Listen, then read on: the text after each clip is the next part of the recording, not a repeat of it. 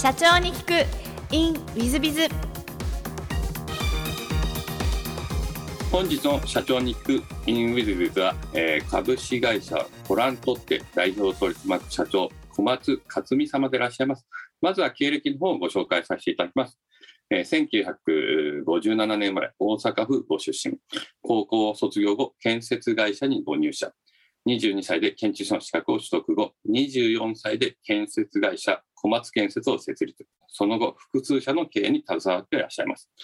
1997年には株式会社アーククエスト、現在の株式会社コラントテさんを設立されていらっしゃいます。そして2021年には東証マザーズに上場したえー現在のグロース市場ですね、えーに上場された上場企業の社長様でいらっしゃいます。小松社長様、本日はよろしくお願いいたします。はい、よろしくお願いします。まず最初のご質問ですが、ご出身は大阪とのことで、小学校時代はどんな少年でいらっしゃいましたでしょうか？いや、小学校の時は、まあ、非常にやんちゃというか、はい、あの、活発な、あの、まあ、子供で、まあ、親が参観日っていうか、そういう呼ばれる時はいつも落ち着きがないねって言われるぐらい、まあ、元気というか、やんちゃばっかりやってました。はい。なるほど。ガキ大将みたいな感じですか？まあ、大将ではないんですけど、ただ悪いことはしなかったですね。なそう。じゃあ、親御さんのご教育が良かったですね。いや、もうなんかもう、父親が非常に怖かったもので、僕が悪いことをすると、母親が怒られてたのを見てたので、なんだか母親にを守るというこうイメージがありまして、その、そういう悪いことはしなかったですね。はい。じゃあ、お優しいということでいらっしゃ います。ありがとうございます。はい。中学時代はどんなことをして過ごしたなんて思いでございますか？まあ、中学の時は、あの、僕が、あの、小学校の時に、あの、とにかく社長繁盛記っていうのが映画にございましてね。あの、森重久彌さんが社長のシリーズものの映画なんですけど、なんか気楽な喜劇なんですよ。その喜劇をよくテレビで見てまして、まあ、小学校の時に、まあ、とにかく社長になろうって決めてたんですよ、なんとなく。で、中学の時は何の社長になるかということで、まあ野球部に入ってていろいろやってたんですけど、とにかくまあ野球が好きだったんですけど、野球選手になるなんか全くなくって、とにかく社長になるのは何屋さんがいいかなばっかし考えてたというのが中学校の時でしたね。はい。随分、あの、周りの社長様に比べると、お早い決意ですね。いや、あのね、現実的な考え方をとにかく持ってたようなイメージありますね。はい。まあそこでまあ建設会社でさっきおっしゃっていただいたんですけど、あのー例えばあのー例えばですけど、靴、靴屋さんならば靴安く買えますよね。服屋さんやったら服安く買える。その中で僕が中学生の時に、えー何屋さんっていうのが、一番その当時思ったのが、家屋さんやったらが一番高いと思ってたので、家屋さんをやれば自分で家を建てると安く建つと。一番得やなというような感覚で、あ、建築屋さんになろうと。だから中学の時に決めたことですね。た田中角栄さんの時代やったんで、特にそういうインパクトもあったかもわかりませんけど。経済的にも本当に計算のできる頭のいいお子さんでいらっしゃったんですね。ありがとうございます。はい、いえいえ。はい。えっと、高校も大阪でいらっしゃいますか？そうですね。ですから、大阪の、あの、建築家っていうのある方に行かさせていただいて、なぜ高校にの建築家に行ったかというとね、建築士先ほど22歳で取得したということがあったと思うんですけども、当時、あの、えーっと、大学を出ると、建築士をその年に受けれるんですよ、卒業した年にね。で、高校の建築家を出てて、4年の実務経験があると建築士を受けれる資格があるんですよ。その時に僕は建築家さんになるという時に、同じ22歳であれば、えー実務経験ある方が絶対有利だと思ったので、建築家のある高校に進みました。なるほど。まあ、言うのはあれですね、頭はあの大学も行けたんですが、あえてもうあの勉強することもないし、まあ、早いうちに経験をついて、建築士を全国取るって、まあ、そその時からもそう思ってましたね。はなるほど。じゃあもう、中学の時からもう道をちゃんと決めて、まあ、あの、ある意味スピードで進められたと、そんな感じでいらっしゃいますね。い。まあ、ですからね、僕、まあ、周りに大学行ってる友達がたくさんいてたんで、まあ、あの、一番良かったなと思ったのは、大学卒業前に、あの、例えばね、えーっと、アパレルの会社に入りたいのと、大阪ガスっていうのがある大阪ガスに入ろうかと迷ってる人間がおったんですよ。でね、僕、アパレルの服屋さんとガス屋さんってね、全然違うのに、自分の一生する仕事が、そんなが違うの何のためにっていうこうイメージ。だからまああの、結局会社の名前だけの話なんですよね。で、僕は自分で中学の時で建築、まあ大学も行ってないし、まあ建築士取ろうということで、その時に初めて、あ、自分の道は正しかったとね、友達の話を聞いて思いました。はい。何か高校時代はこんなことして過ごしなんて思いでございますか？まあ、とにかく野球やってたんで、公式野球部やったんですけど、まあ、あの野球部はいまだにみんな仲がいいんで、あのこういうことがありましたね。例えば、1年、2年、3年ありまして、3年生は、まあ、あの神様みたいなもんで、2年生が1年をいじめるという歴史的なものがありましてね。で、僕らも1年の時に、まあ、いじめられるわけなんですが、で、えー、僕らが2年になった時に、やはり同じようなことが起こって、一度雨の日にね、まあ、2年と1年が集まりましてね、話し合いがあったんですよ。で、僕最後の方に喋ったんですけど、みんながまあ1年がこうやからや、2年生が先輩がこうやからですという、まあいろいろブレーコーな話があった時に、僕が言ったのが最後の方に、あの、こうせえへんかという話をした時に、えー、僕は先輩面、僕ら2年生はもう先輩面しないけど、1年生は後輩面してくれへんかなっていう話なんですよ。で、これってすごくね、あの、みんな浸透しましてね、もう次の日からなんだかみんな仲良くなりましてね、あの、いや、先輩カバン持ちますよ。いや、そんなんいいよとかいう、ちょっとね、一個遠慮したような付き合いが非常によくって、その後10年ぐらいその話が続いたようでしたね。あと、あと聞いたら。だから僕ら OB 会やるときは、その僕の前後、後ろ10年が仲いいんですよ。みんなね。はい。まあでも僕、そのことが今の僕の自分の人生にも会社にも、あのあまり上からものも言わないし、社員さんにとっても非常に優しい喋り方やったと思うんですけど、まあ、それ良かったかなと思います。それは高校の時の野球部で、あの、なんか感じて覚えて、自分のなんか、あの、人生に役立ってる一つの言葉ですね。はい。なるほど。じゃあ、高校時代からもうリーダーシップを発揮されてらっしゃったという感じですね。まあ、あの、そういう面で言うとね、あの、まあ、あの、こんな若造、ええこと言いよったなと今でも思いますけどね。はい。はい。ありがとうございます。で、その後は、あの、えー、まあ、えー、お望み通りというか、新卒で検通会社というふうに、えー、ことでよろしかったでしょうか？そうですね、検視会社行きまして、えー、積極的に仕事参加させていただいて、で、まあ、あの、自分の勉強もどんどんして、で、まあ、2級っていうか、建築士一発で合格させてもらったということになります。建設会社での思い出なんてございますか？あの、思い出というか、あの、え、っと、まあ、就職先がね、大手も入れたんですよ、僕、一応。で、大手さんとか入れたんですが、僕が、あの、まあ、学校の先生に望んだのは、もう給料が安くて、転勤のないところで、まあ、なんかいっぱい全部覚えるところがいいというお願いをしたら、あの、この会社はいいに違うかいうことで、まあ、あの、支店も滋賀県にちょっとあるだけやし、まあ、僕も親元離れて自分で自炊もできへんし、洗濯もできないんで、親元のところにいてたかったのと、あとは何でも覚えれる。で、大手さん行くとね、例えば、鉄骨のことやったらもうプロフェッショナルになれるけども、木造のこと全くわからないとかね、そういう人の先輩の話を聞いたときに、あ、こういうとこ行っても役立たないと思ったんで、まあ、そういう道を選んで、ということで、あの、選んでましたね。はい。非常にあの、もう小学校、中学校時代からずっと目的的に過ごしてらっしゃるんですね。そうですよね。あの、今思うと、まあ、大谷翔平選手やとか、サッカーのあの、誰やったかな、あの、みんなあの、小学校の時に書いたことっていうのが、みんな実現してるのが、僕、小学校2年生の時に社長になりたいって書いてましたからね。もう何の社長か別として社長になりなりたいと。みんな当時ウルトラマンになるとか言うてるぐらいの人がおったぐらいの時でしたから、なんかそう思うと、今思うと、やはりこう、まあ、字に書いたり、いつも言ってると言霊のようになんかなっていくんかなっていうのは、まあ自分でも実践してるような気がしますけど、はい。あの、お聞きになってるリスナーの皆さん方も社長が多いので多分言霊っていうのがなんとなく響いてらっしゃるかなと思いますが、はい、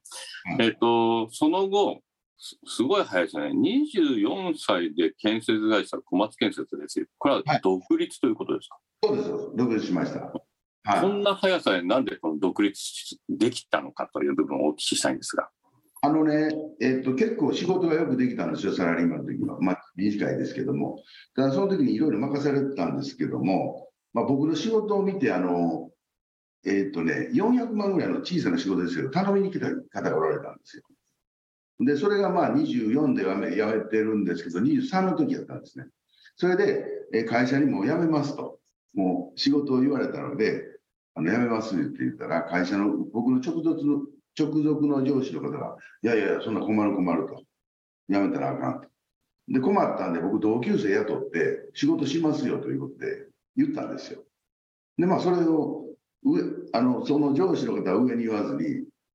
あの、僕は辞めるっていうのをや、あかんあかん言いながら、あと半年おるとか言われて、で、僕は自分より給料、高い給料を払って、まあ、400万の工事やったんだけど、そこから始めてたんですね。そしたら周りの人が評判よくって、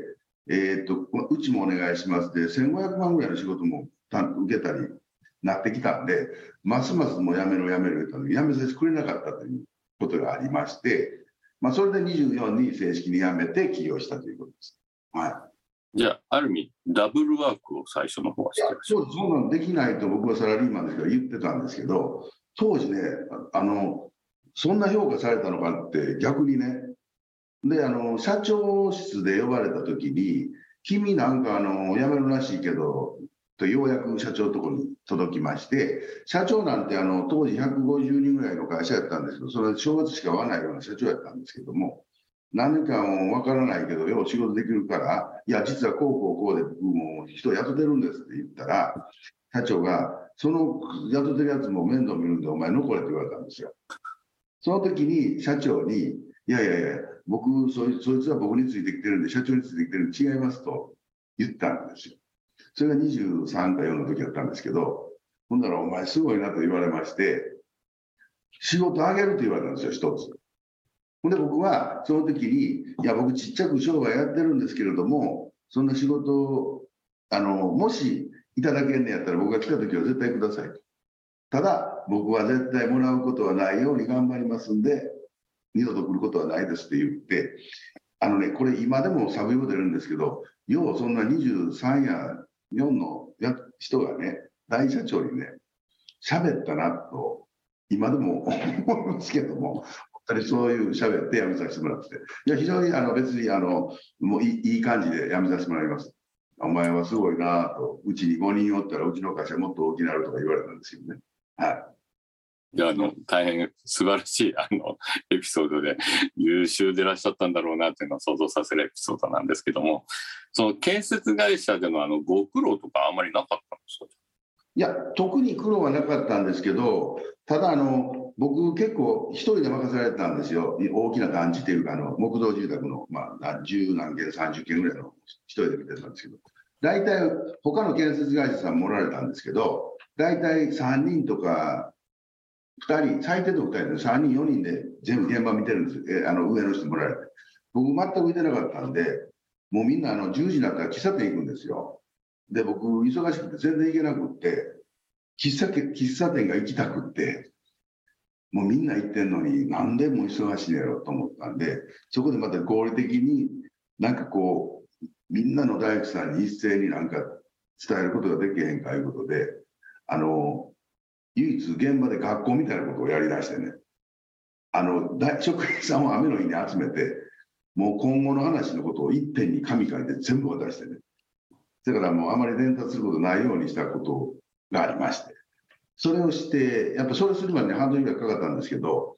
それから喫茶店に一緒に行けるようになりましてね。あ、やっぱり仕事ってこうやなって非常に学びましたね。あの、合理的にすることっていうことが、まあ時間に余裕ができるということで、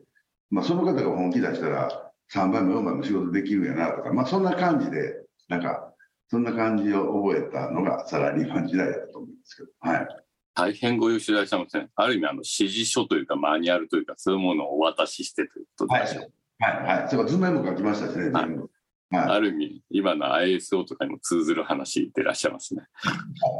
素晴らしいですね。い。はいありがとうございます。独立後はなんかご苦労されたこととかございませんか？まあ、独立後っていうのは、あの会社ね、いろいろあの建設会社がある、あの割と建設会社自体は順風満帆というかね、まあ、結構ちょこちょこちょこちょこ順調にいきまして、えっと29、えっと8か9でもう土地買って自社ビルを建てようということで、まあ、JM も建てさせていただいて、まあ、結構早いピッチであの自社ビルも持たせてもらって、はい、あの自分の家も持たせてもらって、はい、でいろいろやってたんですけど、まあ、えー、あと、あの、36の時に詐欺師に騙されまして、1億8000万っていうのを一瞬で、あの、騙されちゃいまして。後で見て、えっ、と、フォーカスに2回出た有名な詐欺師だったんですけど、はい。それがまあまあ、いろいろ金融機関も何もちちょっとこう、あの、信用的に大変やから、融資も受けにくくなったりしてね。で、まあまあ、頑張って頑張ってやってたんですけど、まあ、また詐欺師に会って、えーその、えー、5つ、会社としては5つやってたんですよ。建設会社、設計事務所、で、釣りの餌を潰す小松クラッシャーっていうね、修行で、そういう特許持ってますけど、青森から沖縄まで、えーメーカーとして販売してる会社と、それからフランス料理のお店、僕小松なんで、コンマツーというお店があって、で、ゴルフ好きだったんで、ゴルフウェアをあの輸入、イギリスから入れて、ケーブコンマツーというお店やってたんですけども、まあ、40歳の時に、まあ、あの、また詐欺に騙されて、あの、会社が、まあ、倒産して、で、破産したという、ちょっと経緯あるんですけど、そのあたりは。はい。大変なことでいらっしゃいますね。まあそうですね、30その1億8000万、一緒に行かない時が一番しんどくって、もう詐欺の方ですから、あのお金取りに来てくれるかって言ってくるんですよね。で、キャッシュでいいかな、言うから、その入れ物まで考えて持って行って、夕方まで持ってると、なんかかんかで、いや、今日できへんかった、ごめんね、みたいな、そんな感じでずっと引っ張られたような、なんかいろいろあったんですけど、まあもう36って言うたら、まああれなんですけど、僕も、まあ、人に騙されやすいというか、きっと今回ほんまやろ、本当だろうなと思って問い入れたりしてるんで、普通やったら弁護士さん入れたりなんかするんですけど、そんなのもしなかったんで、なんかもう、もう、綺麗にこう騙されたような感じだったんですけどね。はその自己破産まで行かれたんですか？い。来ましたね、40歳の時に。いや、その時はもう社、社員さん皆さん、給料2ヶ月ずつにしか払えないけどって払って、ほんで就職探しやということと、で、自分はまあ生きるために、えー金融機関回ったんですけど、で、嫁さんにはもう家も取られると思うんで、もう要するに引っ越した方がええっていうことこととか、いろいろしまして、自己破産しました。それがちょうど40歳の時の、えー、と4月やったんですけど、まあ、結論的に言うと、えー、とその10月には今のアークエストという設立者としてなんですよ。それ嫁さんを社長にして、はい、設立したのがちょうど40歳の時やったんですけど、はい。じゃあ、自己破産後はアークエストさんをじゃあも一回やろうみたいな、そんな感じらしいます。僕も社長しかできへんって決まってたんで、自分のもも脳みそが。だから、どっかへえー就職しに行くとかじゃなくて、絶対多分なんか起業できるというイメージがあったんで、ただ同じ建築会社っていうのはもう、することっていうのは失礼に当たるので、世の中に。絶対同じことはしないということで、まあ、あの、今のコラントっていうのはアークエストというのを設立させていただきました。まあ、僕っていうか、社長はその時は、あの、うちの、えー嫁さんが社長になってやってたんですけど、はい。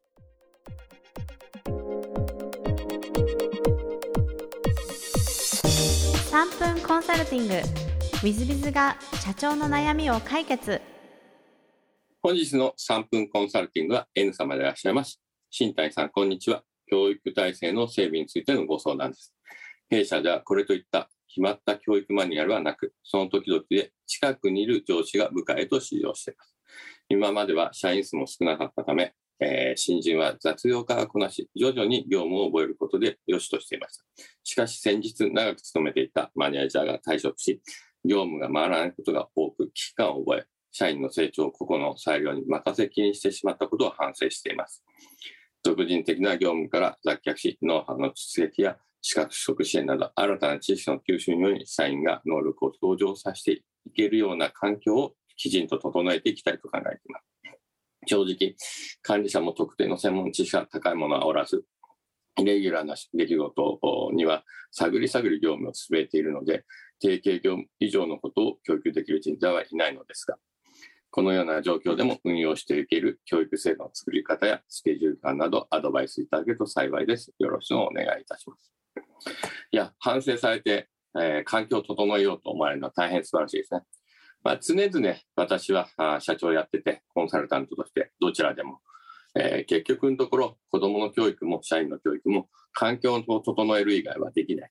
あとは願うしかない。祈るしかない。こういうことを言ってます。ですから環境をどこまで、えー、整えられるかというのが勝負の分かれない。こういうふうに思う次第なんです。そういう意味で、この N 様は、あその反省をし、なんとか環境を整えようと思われることは、まず素晴らしいというふうに、え、言えるんじゃないでしょうか。で、じゃあどうやって整えるかって、これはちょっと長い戦いになるのでですね、えー、もしよろしければ何度か相談に乗りたいと思いますが、えー、もしかすると3年とか5年とかかかるかもしれません。まずですね、えー、就業規則、社内規定とはちゃんと整っておりますでしょうか？その次に人事評価制度はございますでしょうか？そして経営理念、企業理念はございますでしょうか？この3つをまず揃えなきゃいけません。その上で企業理念、経営理念の浸透というのは図らねばなりません。そして人事、え、評価制度が結局、ある意味社員たちの目標値になるような形でちゃんと明示し、皆さん方が理解をしている状態まで持っていくことも重要です。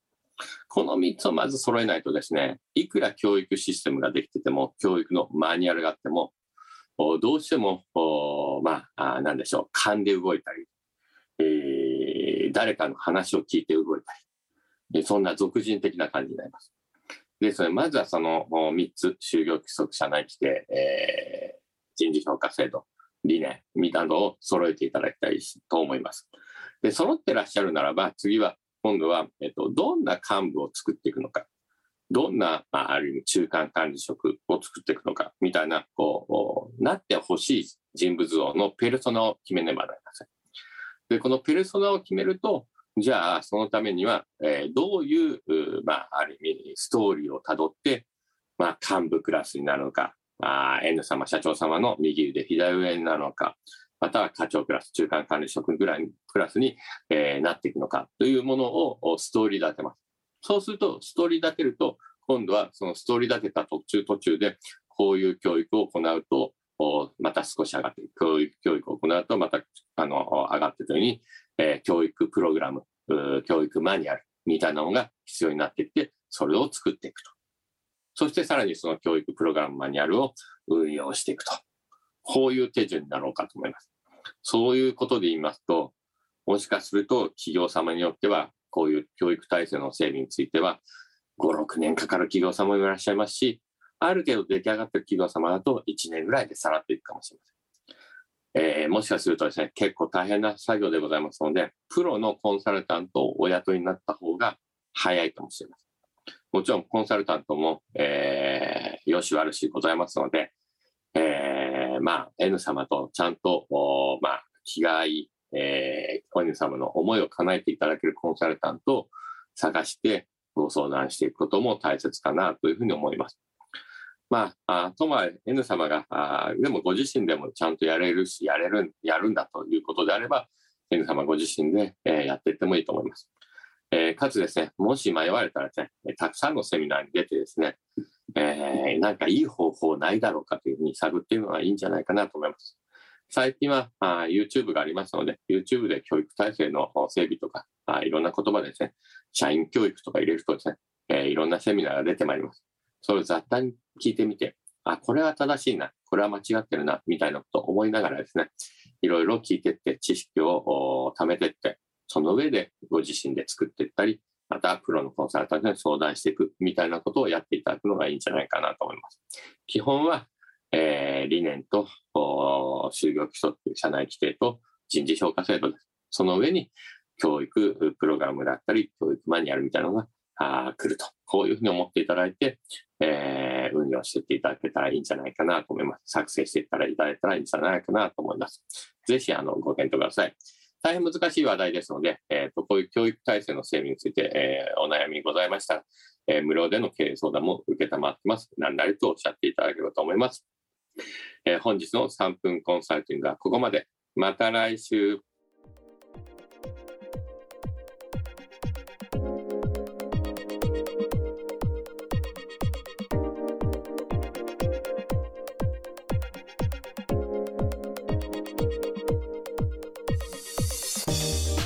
本日も社長に聞く in with biz をお聞きくださり誠にありがとうございました、えー、この番組は2017年1月から毎週配信を続けております。